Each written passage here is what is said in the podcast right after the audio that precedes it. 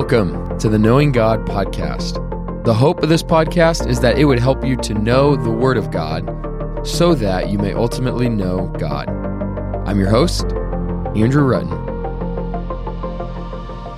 All right, let's look at verse 17, which is the final verse where Paul is showing us that Jesus is Lord over creation. So let's read it. Colossians 1:17.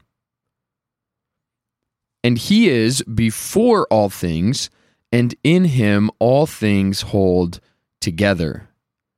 He is before all things, and in him all things hold together. So we have two little phrases in this one verse. And like I said before, the point of this verse is like the last two verses, which are helping us to see the power of Christ as supreme or Lord over all creation. He's God's image. He's Lord over the creation. All things were created from him, all things were created for him. Now we get this summary statement. The Son is before all things, and it is in him, the Son, Christ, that all things hold together, which I think is fascinating. So let's take those one at a time.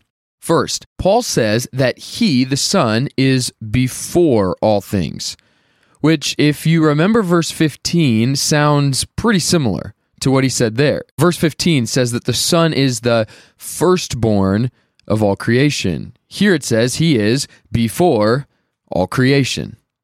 So, just simply on this point, the question I think we should ask is Is that saying the same thing or is that different?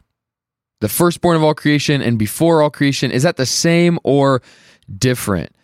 I believe it's saying the same thing. He is poetically recapping what he's already said in the last couple verses. Remember, this is a poem or probably a hymn, so there's some poetry going on here, and I think he's just recapping it.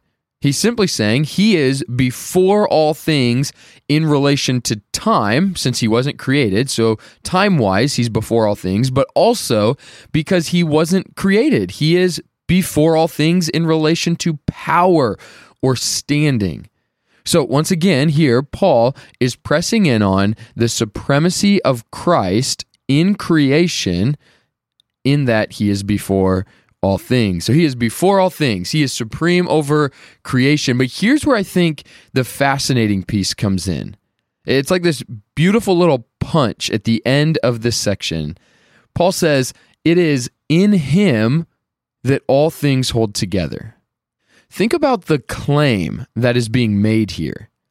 All things, Paul says. So so remember, anything you can see, anything you can't see, all the things of this world and all the things of the heavens, all things, he says, are held together, meaning that all things are sustained and preserved by him.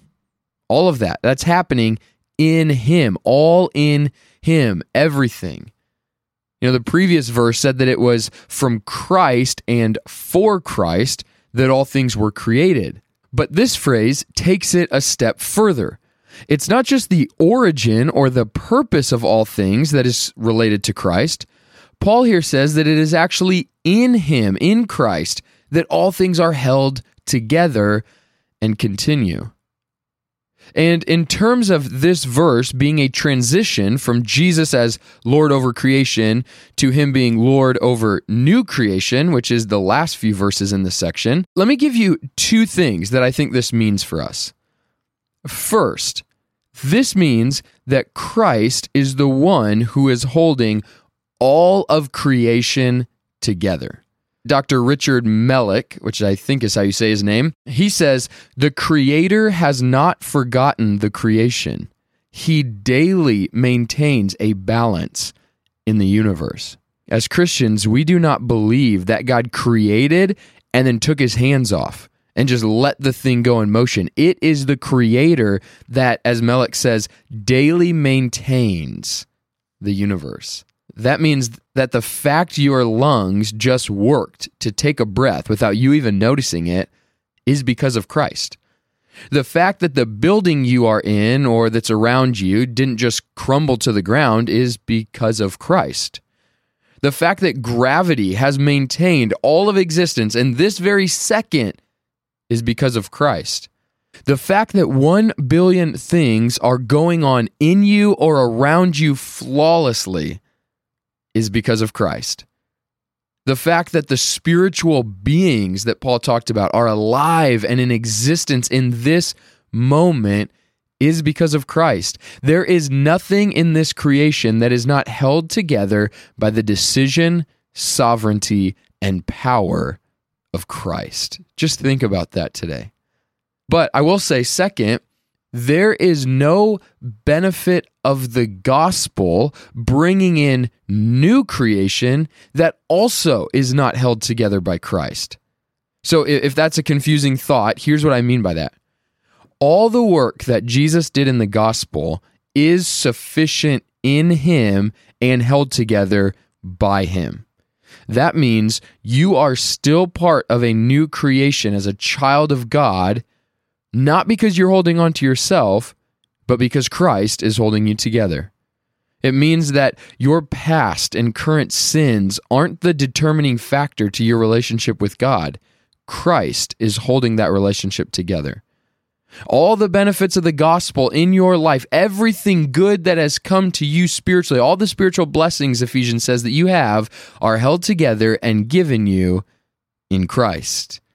We have to see and believe that it is not anything we have done that holds our life or our citizenship in God's kingdom together.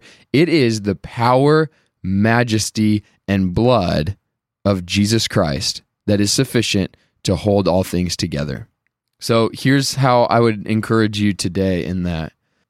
At some point today, would you let your mind wander and just ask the Lord to reveal all that he is holding together in your life at that very moment. Like just just let your mind go. Just think about all the things in you physically, relationally, mentally and spiritually and just begin to see it and consider how it is Christ that holds that together. I mean, take a few moments today and notice every time you breathe, every time you blink, every time your heart beats, every time you stay seated in your chair, every time your leg works to stand up or to walk. I mean, think of the most mundane, normal things and recognize that it is Christ that holds that together. The fact that you are still a child of God today, that you are being sanctified today, that you will wake up a Christian tomorrow, the fact that you have hope and assurance that you will be saved fully one day, all of that is true and held together in Christ. So take a moment today and as you do that, I would encourage you just pray in thanksgiving to Christ. He is the one who holds and sustains and preserves all things, and we as a people can be grateful and pray prayers of thanksgiving to Christ, who in Him all things hold together. Friends, may God bless you and keep you. May He give you favor, grace, and peace.